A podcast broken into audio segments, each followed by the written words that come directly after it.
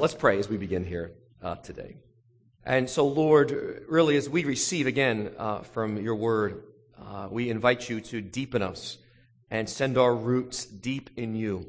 Let these seeds, Lord, find great soil in us. Remove all the thorns and rocks and in our lives right now. That again, Lord, that we would receive you and so richly that we would be a blessing to people, not simply here in Queens, but around the world with our lives, and that the fruit of what goes on here in this place would really bring fruit that would last. In Jesus' name, amen. All right, now, before I read the text, let me tell you a story about a fellow named Jake Porter. Jake is from Southern Ohio, and he has what's called Fragile X Syndrome, which means he is mentally challenged. And he's 17, and was 17 at the time. It was 2002, October 18th, when this event took place. He, for years, was in special ed, obviously, in his high school, became friends with the football coach, and his life dream was he would always suit up, every game and be with the football team at Northwest High School. And it was the last game of the season, and the coach really wanted to do something nice for Jake. And so they were playing another team from a different part of Ohio that was like one of the best teams in the States, and they knew they were going to get creamed. They were going to get beat quite badly. And so the coach asked the other coach, hey, listen, if you're beating us, badly, would you mind if we put Jake in the game? But we'll have him, as soon as he gets the ball, he'll just kneel down and, blow the whistle, and that's it, So the coach said, I think so. We'll see, And so anyway, it was the end of the game, and they were winning 42-0. And so there was seconds left in the game, and the coach called a timeout, Jake Porter's coach of his team, and he and the opposing coach met at midfield, and they began to talk. And no one knew quite what was going on, and the other coach said, okay. And so they went back to the huddle, and Jake went in the game. And, of course, now all the crowd on their side all stands up from the high school, and that was a big moment. So, they called the play, and the quarterback hands the ball to Jake. And they had practiced all week that Jake would, kind of get on one knee, and then the whistle would blow because he wouldn't get hurt. And, he'd be happy. It'd be a great day. But so he kind of goes. He doesn't quite get there fully. And the whistle doesn't blow. And all his teammates start to say, run, Jake, run. And the opposing team starts to yell out. And they kind of part ways. And he actually starts running the wrong way. And they straighten him out. And the other team kind of parts, like the parting of the Red Sea. The opposing team opens the line, if you know football. And it's 49 yards to the touchdown. And they say, Jake, run. And so, he's disoriented, but he begins to run towards the touchdown. And it was incredible. Actually, it was an ESPN. It was at the time it came out, it was a big thing. And the opposing teams are chasing behind him, cheering him on to score the touchdown. One of the great moments in American sports. We don't have a lot of great moments. It was a great moment. And you can imagine, he scores a touchdown. He goes wild, and they put him on their shoulders, and they, Jake, and the crowd pours out of the stands, to hug him and rejoice. And when I saw it, I was like, wow. I mean, that's the book of Genesis. That we're doing a series on Genesis, God's invitation to a beautiful life. Genesis chapters 1, 2, and 3. And, God invites us to a beautiful life. But most of us, when we get the ball of life, we just kind of kneel down. Like, blow the whistle, I survived, I made it through life. And Genesis 1 is God is for us. And God loves you and loves me. And we've messed up and screwed up and all that stuff. But he says, I love you and you're on my team. And I've got a life for you to live. I've got a touchdown for you to score. And I've got a destiny for you. And I'm for you. That's really, it's a message of grace. Jake received grace. And really, the beautiful message of the gospel is that in Christ, who lived and died for us, we look at us all in this room, we receive his grace and mercy. And as much as we've messed up and run from God and lied and cheated and murdered people with our tongue, and, God just, his grace pours out to us. And God says, I want you on my team. That's Genesis 1. Your Christian destiny and my Christian destiny, you may not know it, but is a great one. And God loves us more than we love ourselves. Now, some of you say that's not much. But God is closer to us, and he's closer to you than you are to yourself. Think how close you are to yourself. God's closer to you than that. And his love is so great, it's at work, even moving through your sins and your mistakes. He defeats them and somehow brings something good out of it as we offer it to him.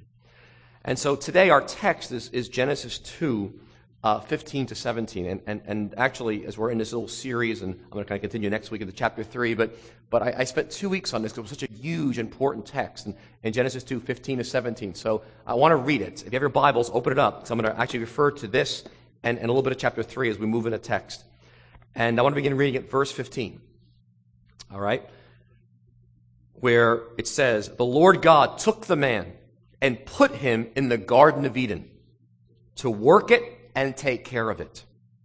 And the Lord God commanded the man, 'You are free to eat from any tree in the garden, but you must not eat from the tree of the knowledge of good and evil.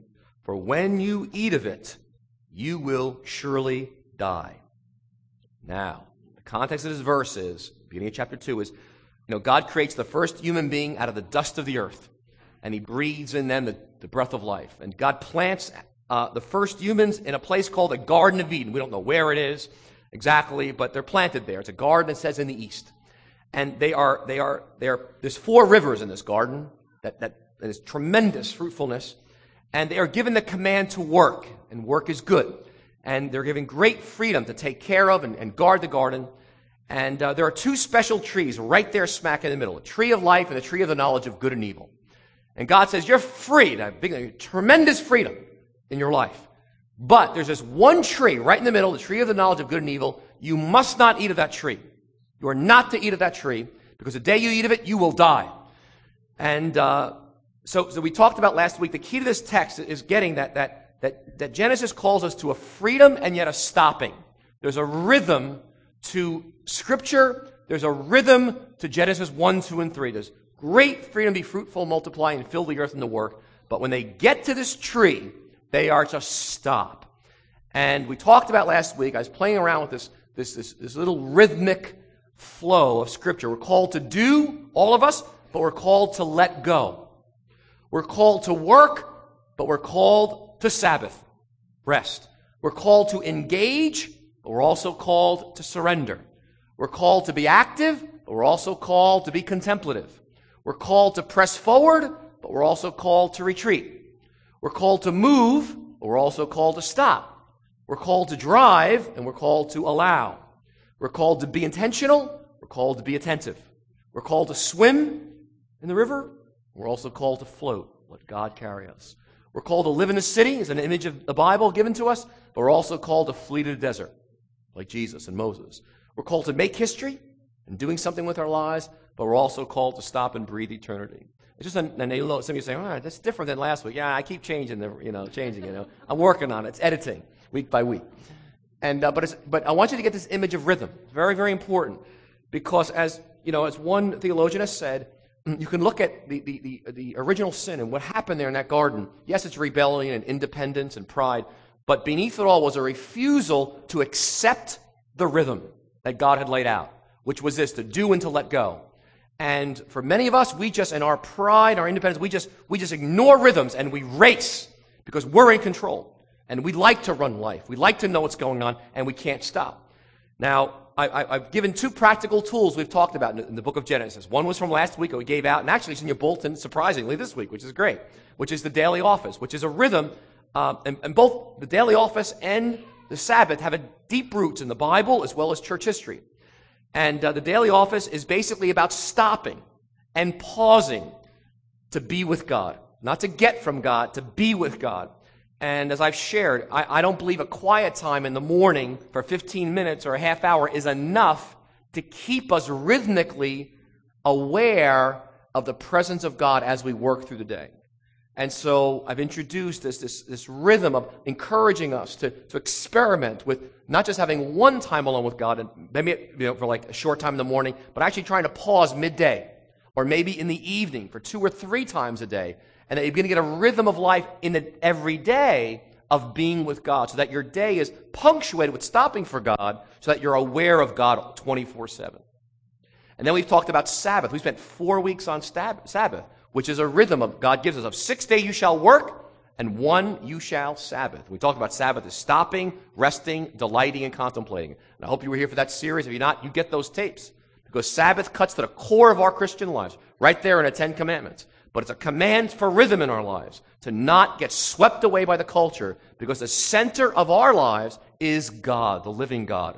And we breathe his life. We're not visiting God once in a while. You know, he's our life. And so in this text here, and actually sometimes the most difficult thing we do and the most courageous act to perform is to stop and do nothing. And we will not live fully, says God, unless we have the courage to do less. And it's very difficult to do.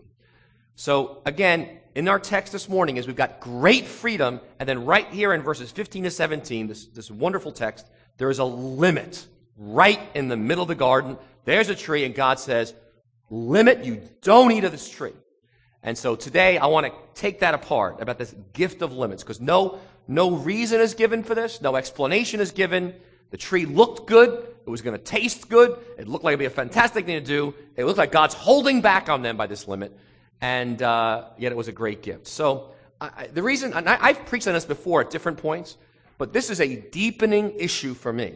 This is perhaps one of the greatest challenges in my relationship with God, is receiving and stopping before God's limits that he sets before me. And I believe, because I, like many of you, I hate it when God says no. I don't like it. And a part of us hates limits. We just hate it. You know, I think of David, when David wanted to build a temple in 2 Samuel 7. And God said to him, no, you're not building the temple. Your son will build the temple. I'm thinking if I was David, I'd say, hey, I've been your king for 30 years. You know, I'm working hard here, you know, and I want that temple while I'm alive. And, you know, but David doesn't do that. He's very, you know, wonderful. You know, I think of, you know, John the Baptist. You know, John the Baptist had a huge, huge following. And then when Jesus Christ came along, people started to move away from John the Baptist and go to Jesus. And in John 3, it says there was jealousy now. You know, John the Baptist followers like, you know, hey, you know, John, they're all going after this Jesus guy. And I'd be like, yeah, don't follow him. Stay with me. I mean, we've got a good thing going over here. But John says, you know, I must decrease, he must increase. A man can receive only what is given him from heaven. You know, John's just incredible. You know, comes to that limit and does not eat of that tree. Jesus in the wilderness is tempted to go beyond the limits God the Father had given him. Remember, he's in the wilderness, he's hungry, he's not eaten for 40 days. The devil comes and says, turn these stones to bread. I mean, sure, Jesus would have worked, bum, bread, you got a feast. But there's a limit by the Father, do not do it. Just because you can do something does not mean God wants you to do it at all. And maybe the devil himself having you do it, even though you can do it. And then three temptations. And Jesus, it was a limit by the Father not to cross that limit. And Jesus, our second Adam, is obedient and does not do it. And, you know, have great fruit. So this is such a large issue. I mean, this is so core to the Christian life. That's why Genesis 1 and 2 and 3 are such important chapters. In a sense, all of Scripture is found in these, you know, all the major themes are in these first few chapters. And limits is such a key issue to receiving, which is our title, a beautiful life from God. You know, I want to try to, like, you know, take it apart for you here, some examples of our limits, all right? And just to kind of give you a sense of what we're talking about here. And this is kind of my expanded list. You know, for example, we have limits of our physical bodies. And do you realize your body will be dust someday? Now, I heard there's some bodies in outer space right now, frozen, hoping things are going to turn around. But rather than accept our physical bodies and the boundary of our humanity, what we do is we push, don't we? We push our physical bodies, we sleep less, we work like maniacs, and we're exhausted. Some of you right now, you are sleeping through my sermon, okay? You are tired. And just don't sleep enough. You know, I've been following the steroid scandal of baseball. It's been fascinating for me, the whole, if you follow baseball, Barry Bonds, and I mean, it's been amazing. But I realized that to see the opportunity to pump your body up with some steroids and juice to be able to hit significant home runs and break records, the temptation to say, I will go beyond my body is so tremendous. And many of us do that in this room. I mean, then there's the example of our limits of marital status. I mean, if you're single, it's a limit. If you're married, it's a limit. So if you're here with your spouse, look at your spouse and say, you are a limit, okay? But rather than accept the limits of our singleness or being married, most of us are envious. We say, if I was single, I want to be married. If I'm married, I want to be single. And how many marrieds, get rid of one spouse because of their limits and get another spouse, and you think they don't have limits, and you find out they do. And they get rid of that spouse and get another spouse, maybe they don't have limits, and you just keep recycling spouses with limits. Then there's the family of origin limit. We all come from families with limits, right? And our parents were broken like us. And so our families gave us opportunities, but they also had great limits, whether you had two parents, one parent, or no parents. And maybe you're adopted or never knew your biological parents. But again, regardless, rather than embrace the gifts and the wounds that came to us through our families, we resent them, we get bitter at them, rather than see what's God's blessing and gift coming through it, and how does he want to use it in my life? How about intellectual capacity? How many of us, we're all limited intellectually. But rather than accept our intellectual limits, we fake it, and we lie, and we want people to think we know more than we know. And we throw it around, and we want people to believe that we're smarter than we really are. It's a great temptation. And how about your talents and gifts, God gives talents and gifts out, but we all have very limited gift boxes, and talents. But let's face it, a lot of us, rather than embrace our gifts and talents limits, we end up thinking, no, I got 10. We only have 6 or 5 or 3. And so we act like we have 10 and it ends up being a big mess. We realize I'm out on a limb here and I don't even know, God's not gifted me for this. Or how about material wealth, we have limited wealth. If you do not have limited wealth, you see me after service. I want to talk to you. But wealth is limited. Again, rather than be thankful for what we have, very often we continue to overspend and find ourselves in a hole and go past those limits. And the limits of material wealth, I've known some people with tremendous resources financially, multimillionaires. But you know what? When one of them had cancer as a young person, it didn't matter how much money they had. Limits of money could not spare their lives because God controlled that. And so there's limits in what material wealth can do for anybody. And then you go on to relationships. All relationships are so limited. Friendships struggle. Have you found that out? There's conflicts and betrayals and disappointments, and all relationships are limited. Every church is so limited relationally. When we get to heaven, it will be really heaven. Many of us are looking for a church where it's heaven on earth. Good luck. God bless you. No. We are fallen creatures. Genesis 3, part of the consequences of the fall is relationships are difficult. But many of us, we resent that limit. And so rather what we do is we're angry at people all the time. We always see the cup half empty. And we're disappointed in people, and we quit on people, and we get bitter towards people, and we leave them, and we move on. And how about our dreams and goals? We all have, dreams and goals, but there's limits of what we can fulfill and achieve. And I don't know too many people that get to midlife who have not realized my limits and my goals and visions. A lot of them aren't going to happen. There are great limits in what we can do.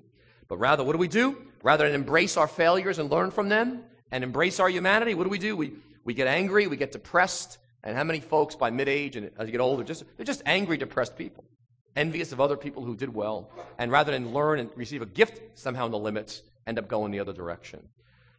And some of us, we're perfectionists, and we want everything perfect on earth, from people to jobs to church to friendships, and we're constantly frustrated. We go against these limits, and we demand that things are perfect. And so we're rather than rejoice in what is, we're consistently frustrated people. We walk around in frustration because we hate the limit of imperfection. And yet the world, because of sin, is imperfect. It will be perfect when we see him face to face. But until then, friends, there is imperfection in a world that's marked by sin. But we hate it. And so some of us here, we're super conscientious. We just keep getting angry with people and situations. God gives us all raw material. We have temperaments and personalities and motivations. Things that motivate us, but we don't have others. But some of us, we don't like our raw material. We don't like it. I want to be more than I am, and so we get angry at our limits, and rather than embrace them, we want to live somebody else's life. We don't want to live the life God has for us.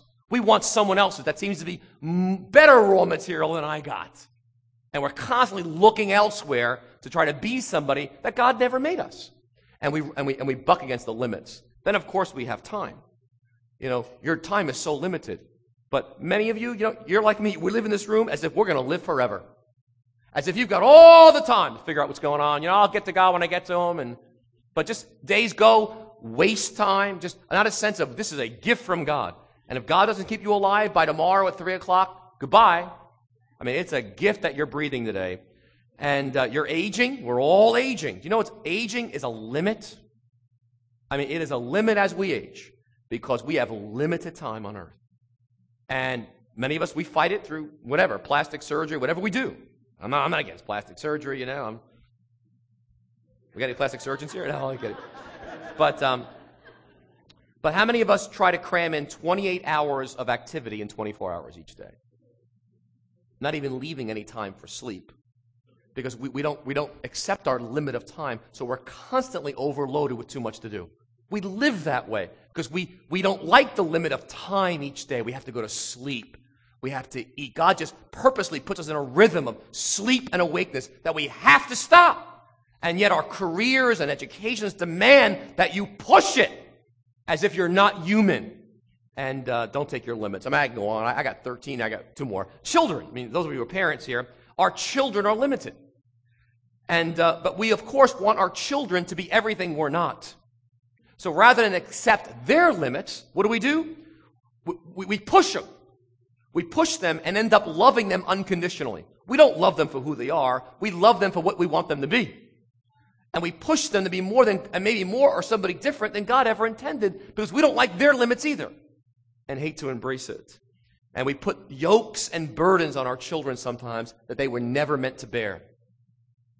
And then finally, of course, there's just spiritual understanding, the limit of that. I mean, we're so limited in what we understand about origin of evil, what God is doing, why he's doing it. The secret things belong to the Lord our God, Deuteronomy 29:29. And so what happens? We don't know what's going on, why God doesn't, why do you allow this to happen in my life? So what do? We get bitter, we get mad at God, we walk away for a while because we don't like the limits of our understanding. We resent it. And so we tell God, you know, you do this to me, I'm doing this back to you. And we cross God's limits. Now, I can go on here, but you get the idea, don't you? When we cross God's limit, hear this now in the text. When you cross the limits God has given you, the consequences are deadly to you personally and to those around you and to the generations that will follow you. Do you realize Adam and Eve, they crossed that limit? God gave a limit. Do not eat from this tree or you will die. They ignored it. I won't be so bad. What's the big, everyone's doing it. No.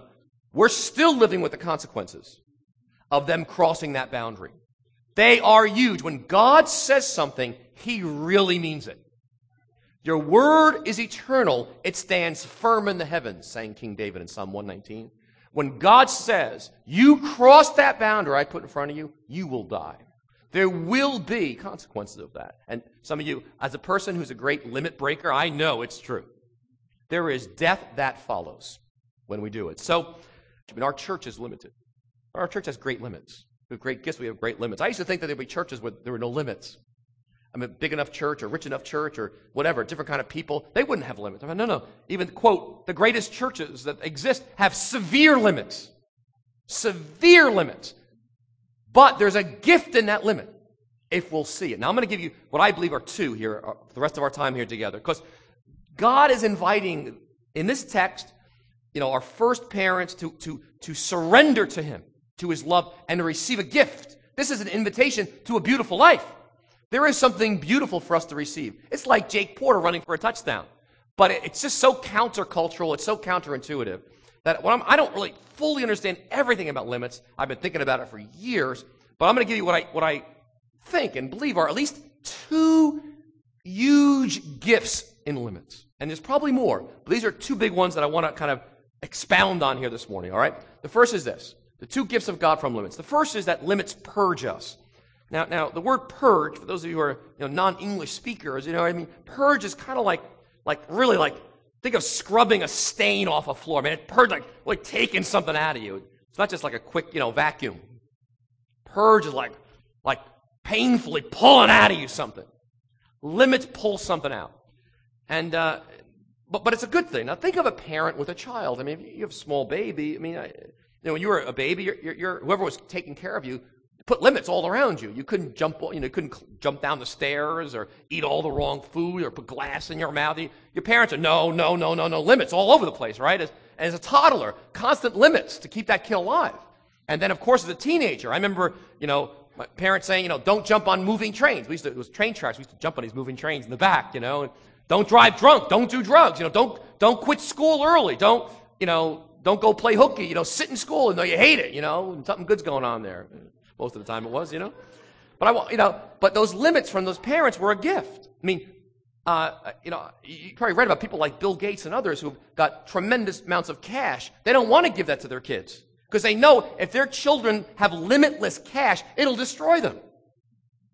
And there's been many, many stories done of that. People who inherited large sums of money has destroyed their lives without the limits of having to manage a limited amount of cash. And so parents who overindulge their children, I don't know if you're aware, but there are there's two aspects of abuse, and there's been studies done on this. One abuse, of course, is neglect and the damage done, through physical or emotional or sexual abuse. But the other abuse is when a child is overindulged excessively, and it so damages that child to be given everything they want in life.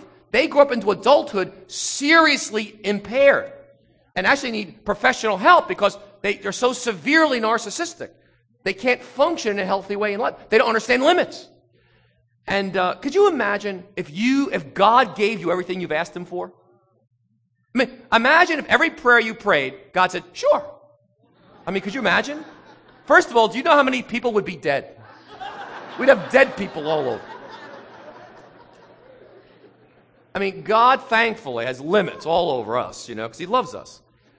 But you see, as a parent, I put limits on my children, but I'm wrong, sometimes, and the wrong limit, wrong time, wrong attitude, right? But the beautiful thing is God puts limits on us, but he's perfect at it. If you being evil know how to give good gifts to your children, Luke 11, how much more does your Father in heaven know how to give good gifts to those, who are his, who seek him? And so God puts limits around it, but he's perfect at it. He's good at it. He's tremendous. But something, not just purging thing, something, God knows, something inside of us is broken by limits. Something deep is yanked out of us. Something in our DNA changes. It's purged. I don't know what to call it. Our willfulness, our stubbornness, some of us, our immaturity, our need to control. Some of us, we just want to control life. And we come up against a limit that we can't control, and we just want to kill somebody because something rises up within us that just hates the idea of being stopped, that we can't go forward and conquer this thing and figure it out. Something deep in our arrogance and our pride gets touched with limits that we just go crazy and do crazy things, start blaming everybody. And I think of Abraham and Sarah. Think of Abraham and Sarah. Imagine. They had a child when he was 100 and she was 90. All right, now, God had promised them that they'd be father and mother of nations. Nations. They couldn't have one. They couldn't, the limit, Sarah couldn't have a child. So imagine, she's 89, she's not been pregnant yet. 89 years old. Talk about a limit. And God changes their name to Abraham and Sarah, which means in Hebrew, his name was Father of Nations, and her name was Mother of Nations. Now, could you just try to imagine Christmas dinner? Okay? They don't have birth control in those days, all right? It's a big festival. All right, so all his friends probably got 10, 12 kids, all right, in ancient Near Eastern culture. All their kids have children, and those children have children, and those children have children, and they're at the big feast, and here's Abraham and Sarah. They don't have one kid. Okay? And they say, hey, what's your name? Oh, my name is, Father of Nations. My name is Mother of Nations. I mean, humiliation of a limit that they can't change. Do you understand? He tried to do it in birthing Ishmael with Hagar 13 years prior because he got mad at waiting for the limit and he crossed the boundary. And as we still have the Arab Israeli conflict to this day of him busting through that limit, not wanting to wait. But yet, what was God doing in Abraham? I don't know fully, but I do know this, that God was pulling something out of him. I mean, Abraham's the father of Islam, Christianity, and Judaism. I mean, he's the father of us all, it says in Romans 4. I mean tremendous. But something happens with this limits thing deep in us. You know, Richard Rohr has written, some of you know the name, he's written a lot on men, the men's movement, masculinity. He's a Franciscan. And he's done a lot of study on boys becoming men and male initiation ceremonies through history. Very interesting. And does all these men's conferences around the country. And he wrote a book on it, and I was fascinated by it. But he talks about 5 essential truths of life that come through if boys become men. Now, it's interesting because our society, like, doesn't have an initiation for like a boy to become a man. When does a boy become a man? You know, we don't really, bar mitzvah perhaps, somewhat, but in ancient times they had all these kind of ceremonies and they'd come through. That's why for many of us in, 50s, 60s, and 70s and 80s, we're still not sure we're men yet. We still feel like we're boys, we haven't quite grown up. And lots of confusion. And so, but it's interesting because he recommends that the church take hold and do something for young men to help them go through something, some kind of a retreat, something to say, and help them get these 5 truths into them that will help them say, okay, I accept it, I'm now a man. But as I reflected on this, I think it applies to all spirituality, for all of us men and women. It's so rich and biblical, what he marks down here. And the first is that they come through into manhood and they recognize, finally, life is hard. That's a difficult thing to accept. Life is hard. But that's the first thing a man accepts when we're grown up, life is hard. And Genesis definitely says that. Secondly is you're not that important. I mean, you're important. God loves you and values you. But you know what? When you die, the world's going to continue. Don't worry about it. People's lives are not, the whole world's not going to stop. If it stops for a day, okay. But then you know what? Things are moving on. Day 2, day 3, next week. And you're not that important. Number 3 is that your life is not about you. God put you on earth, not for you. God put you on earth to give something to other people. And you become a man when you realize you were meant to give something to other people. Your life is never to be self-absorbed. And fourthly is that you're not in control. You think you're in control as a boy, but when you mature, when you realize you're not, God's in control. You are not. There are so many things you can't control. There are so many limits before you. And then number 5 is you're going to die. You're going to die. You've actually embraced it, that you will die. And you live in light of that reality of the gift of time.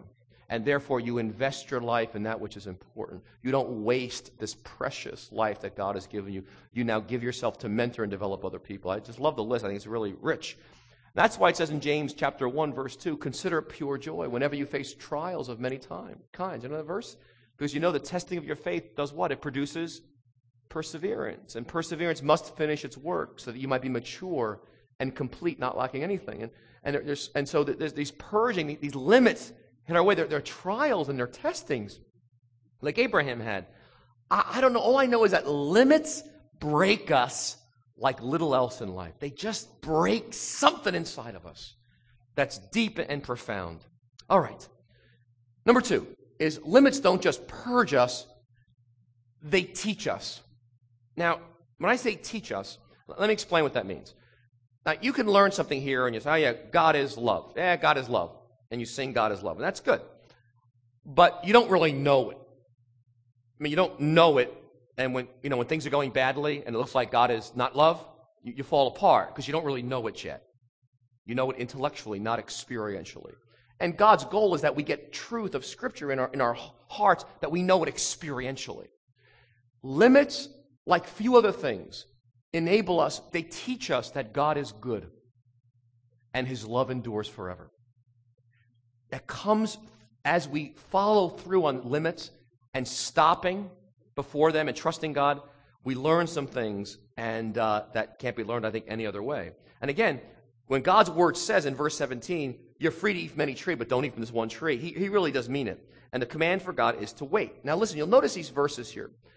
When God took the man and put him in the Garden of Eden to work it and take care of it. Okay, that's a Hebrew word called, I don't know how to say it, samar, all right?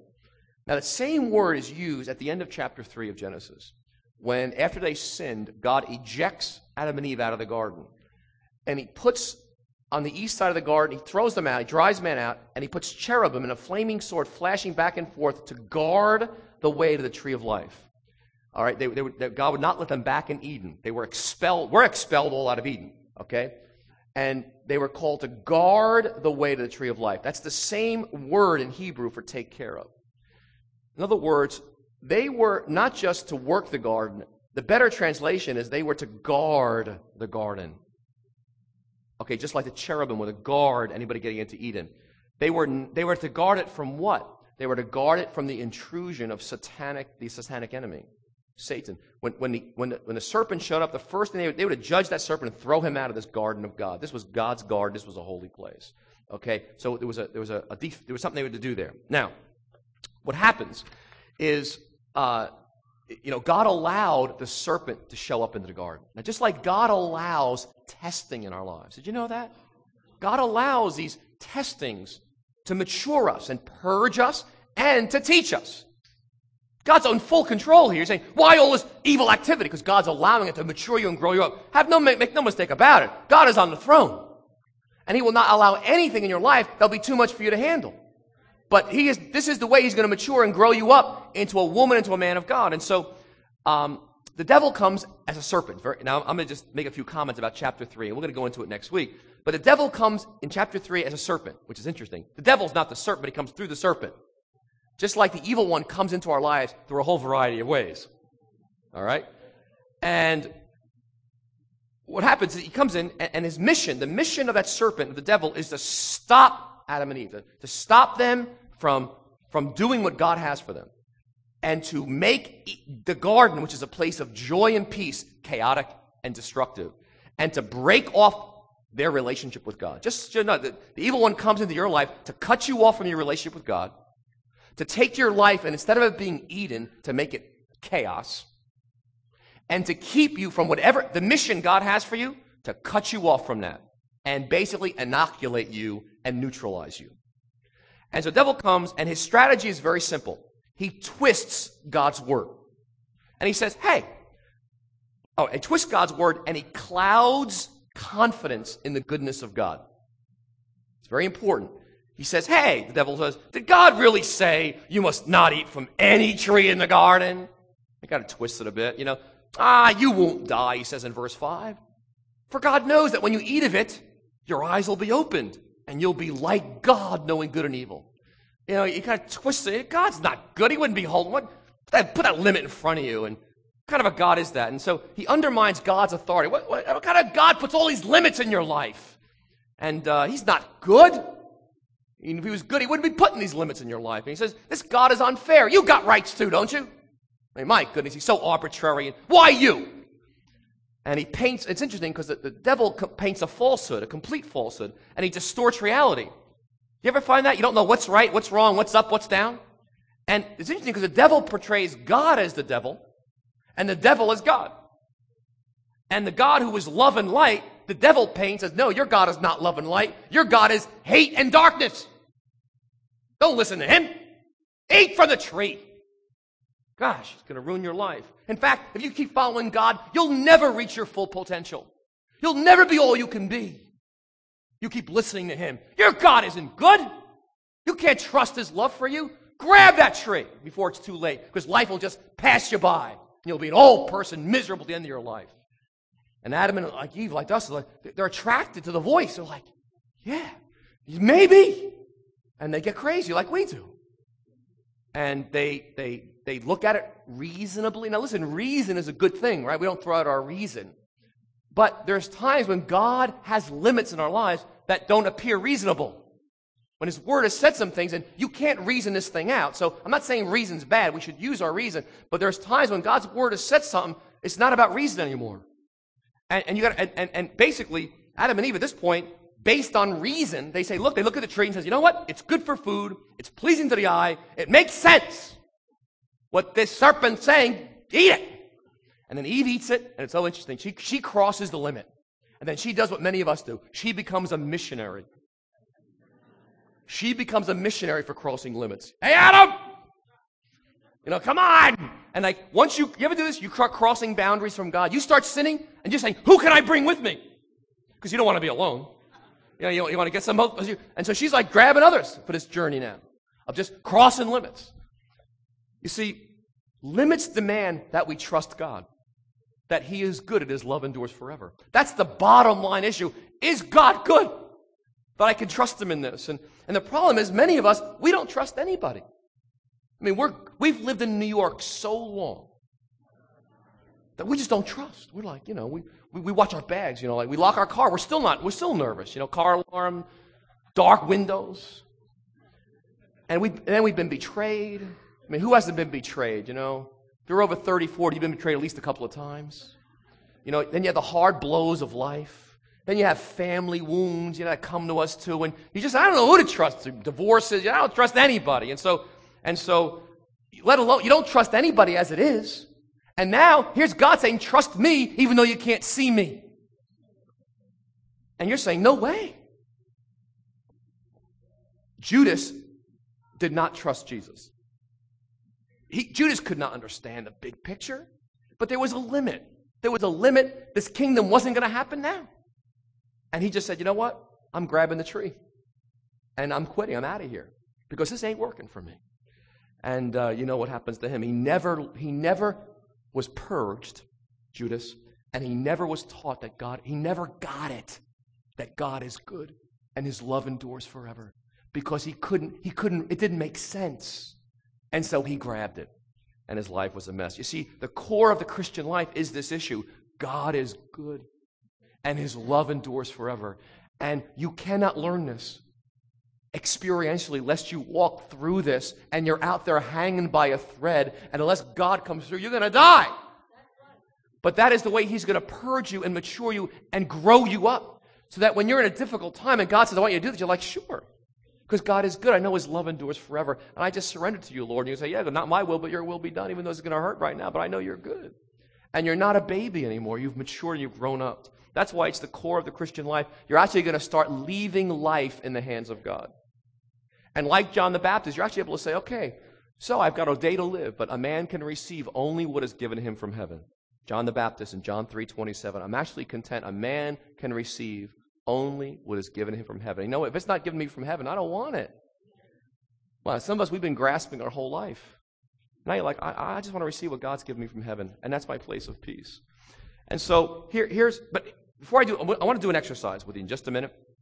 Before I do, I want to just make one little note here. It's important that as we offer God our limits, because I mean, we have such limits, don't we? So many limits. But as we offer them to God, so often God does something incredibly miraculous. But you see, He does it, not us. So think of all the stories in Scripture. The loaves and fishes. I mean, 5 loaves and 2 fish. Boom, it feeds 10,000 people. I mean, a little limit, but he offers it to God. Think of David. He comes with a few stones. He's a young boy. You got Goliath in front of him, but he offers the stones to God, and God takes and Goliath comes down.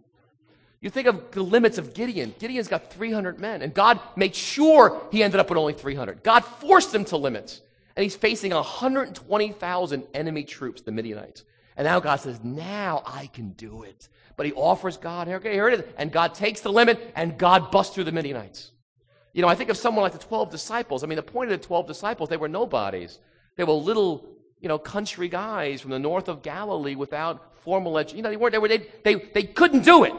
To impact the empire. They didn't have it. They were so limited. Yet God took them, and they actually think about it. You know, 300 years, the whole empire is now Christian, you know, and a tremendous impact worldwide. I mean, I go on, but the whole story of Scripture is just God. Hosea, his wife was a prostitute. I mean, my gosh. Talk about a bad marriage for serving God. I mean, it's a mess.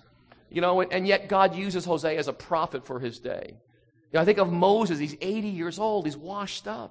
He's murdered somebody. He's been a fugitive. He can't speak well. God's got to get Aaron to be the speaker because he's not a good public speaker. But he's so limited. He's 80 years old, and God says, just give me. He takes the limit of Moses, and he leads the nation out of Egypt to Israel. I mean, it's unbelievable. I mean, if we'll take the little bit we've got, God just somehow breaks through those limits. But first, we've got to let those limits purge us, everybody, which is painful. And then we let them teach us. As the Holy Spirit leads us, we don't cross that line, and we wait. So, I tell you, just you think about Jesus for a minute. Jesus, God became a limited human being, a fetus, and saved the entire world, dying on a cross. I mean, gosh, the gift of limits. There's a pathway there that's a path of revelation that can come no other way. So here's what I want you to do. I have two questions for you, and I'd like you to just, I'm going to give you a minute or two of silence. Let me explain it, and worship team, you can come forward. And you may want to journal if you got a pen, a paper here. And I want you to ponder, what is one major limit God has placed in front of you now? What's one? You may say, I have many limits. I know, but what's one major one that right now you're bucking against it? And then the second question is, how might God be coming to you through that limit? He could be coming in so many ways. Inside of you, speaking to you, what's he doing? And, I put this little verse on the bottom, from Hosea 2:6. I will block her path with thorn bushes. I will wall her in so she cannot find her way. And this is in God speaking to Israel, who constantly was wandering away. And God said, I put limits around you to get you back home, to get you to me. But you kept, and so God, for some of us, God has blocked our path. We keep driving to get something to happen, and God just keeps blocking the path. We try to go the other way, God walls us in there. Try to go over here, God walls you in here. Your whole life is limit, limit, limit, limit, limit. Because everything in you wants to run from God. Your deep pride and independence is so heavy that God has just walled you in on all sides. Some of you know exactly, that verse is right for you. So I want to do is just take a minute or two of quietness before God, and I want you to just bring this before him, okay? And ask this to God, the Holy Spirit, to speak to you. And you may not be sure why. You may say, I know what the limits are, but I don't know how God is coming to me through that limit. That's all right. But I want to invite you, because really the Christian life is one of worship, that God is good and his love endures forever. So I invite you, put those words up, and let's all stand up. And I want us to do something corporately together.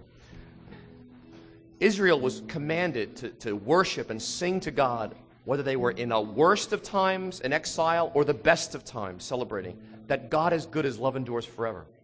So even if your feelings are shot today, and you're saying, you're like, I don't even feel God. That's okay, because we don't worship our feelings. We worship God. And he is good and his love endures forever, whether we feel it or not. It's true. And part of maturity is affirming and growing, and we sing these words and from our hearts, even though we don't know what's going on. And remember, it's in those worst moments that the best purging is going on. It's amazing how that works.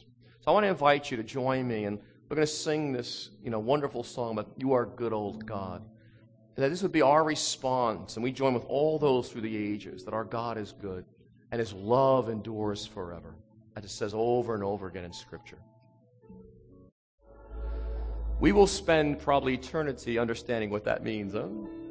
10,000 years with Him, we'll be saying, "You are good, and Your love endures forever," and we'll probably then barely understand it because it's so profound. So as we close here, the worship team or altar team is going to come over to your left. And we're going to stay here and worship, all right, and just be before God. So don't feel like you have to run out of here. We can chat outside and go downstairs and have refreshments and see Gigi and Rick upstairs. But let's inside here. Let's just be before God, all right, and stay in his presence.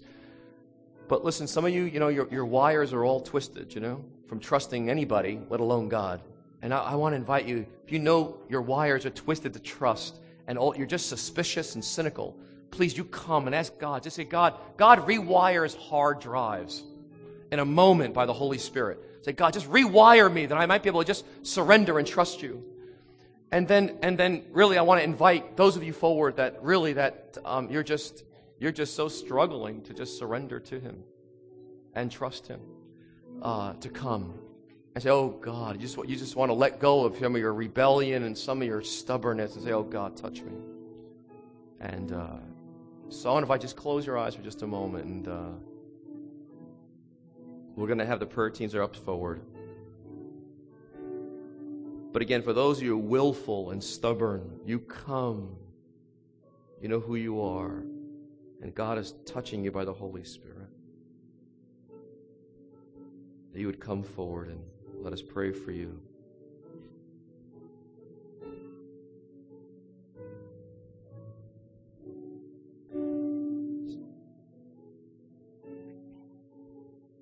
So, Lord, I pray your blessing right now in this room. That, Father, by the power of the Holy Spirit, you would descend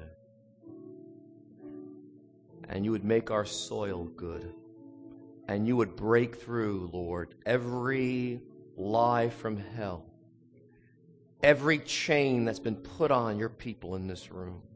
And Lord, you'd break those chains off in the name of Jesus. I pray at this altar ministry time here, God, you set your people free. And I pray, Lord, for those who don't know you in this room or aren't sure they know you, Lord, because they've been running through limits. And today you've come, Lord. I pray they would come and receive you, Lord, today. Repent and turn their lives over to you. But, Father, set us free that we be on the earth, Lord. We really sing that you are good and your love endures forever. Even when it seems, Lord, like it's not working, but you are good. So receive right now power from heaven. Receive, let his face shine upon you and flood your being. And may his spirit rest upon you as you go forth out of here. And I bless you all in Jesus' name. Amen.